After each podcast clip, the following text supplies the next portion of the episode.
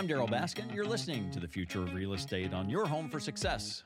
105.7. Remember to find your next home at homeguidetulsa.com. One address, thousands of homes, homeguidetulsa.com. What is so complicated about communication? We, we see it in our businesses as leaders, we see it in our personal relationships. And you would think, with the number of books and the amount of coaching that's available, that we would figure out a way just to kind of grow up with the right communication skills and it would just be in a simple package. It would just be easy. Well, it's not. We obviously know it's not. Kirsten Oelerich with On Purpose Leadership Institute. Kirsten, talk to us about communication and some of the uh, maybe deficiencies or the real the, the ways to win at communication as it pertains to leadership. Oh, certainly. And, and I, am glad you asked me this, you know, to talk about this topic because I, I believe that a lack of communication or ineffective communication is the number one challenge for leaders today. It's the number one reason that people leave their careers so, you know, 67% of the people that leave their job leave it because they don't like their boss. And that's simply because their boss doesn't know how to connect with them. It doesn't know how to, he, he or her, right? They don't know how to connect with them. They don't know how to communicate. And, you know, there's so much written about communication. But at the end of the day, it boils down to do I care about you? I'm going to connect with you if I forget myself and I begin to try to understand you and bring value to you. If I changed my mindset as a leader, and instead of saying, What can you do for me? And I thought, as a high level leader does with good character, what can I do for you? How do I bring you up? How do I help increase your, enhance your career, right? It, it, and it's simply a matter of caring about that person, right? And I think people are, and this might sound really rude, and I apologize no, in ahead. advance for that. rude, rude will get the point across. people are selfish. They but, don't care about each other. And that's really why we don't communicate well. I just finished the book, Leadership and Self Deception Getting Out uh-huh. of the uh-huh. Box. And I'm sure yeah. you've read the book. It's like a, a primer on uh-huh. this kind of topic. It, tell tell us more about that, about seeing other people as human beings rather than in the way. Yeah, and I, I really think uh, so. I just talked about people being selfish.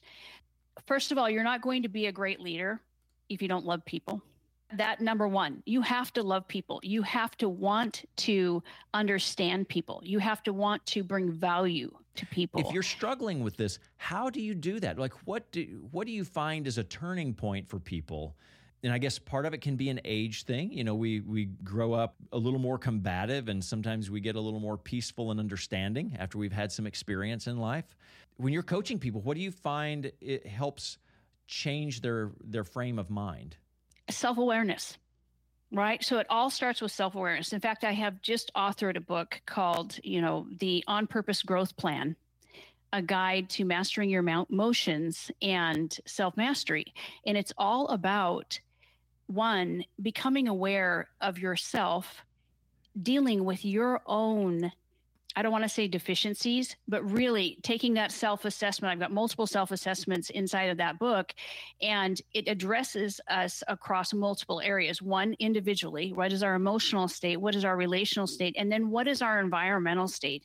And how how do we as individuals start to take control over our own our own life, right? And I, I really think that's part of the crux of poor communication or poor leadership is that we're all struggling to understand how to get better. And most people don't want to be a failure, right? They want to do well, they want to lead well, but there's just so little teaching on it. But at the end of the day, it's really simple. And that is, I have to like people. I have to love people, right?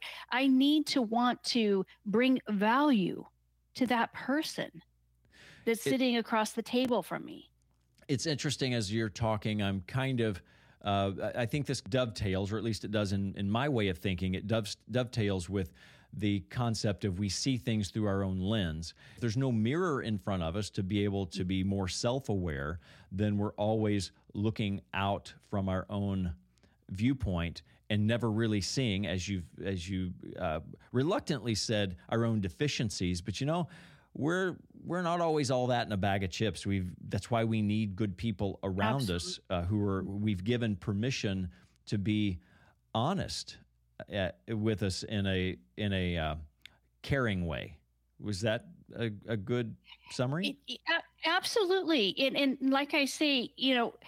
I've had so many different experiences where I have really had the privilege of being with good leaders that poured into me that that genuinely cared about my success right and then i've had other leaders that were completely self-absorbed and the only thing they were concerned about is their own career right right uh, that you're reminding me of so many things. I, am in a leadership group called Leader Impact. It's a men's group that just that talks mm-hmm. about um, leading our companies, leading our families, and just finished the book Lead, Develop, Care by Terry Cook and mm-hmm. it was mm-hmm. centered around this this very concept of caring about people and they know because there's there's it's you're genuine when you're genuine they yeah.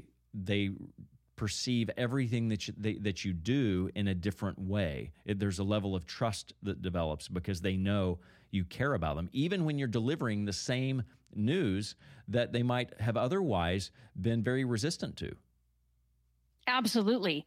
You can sense. So we we have vibrations right? There are thought vibrations. You can feel and, and, and if i just stopped and asked you this right? You walk into a room and if there's if it's a if it's a negative room you can physically feel it tangibly right?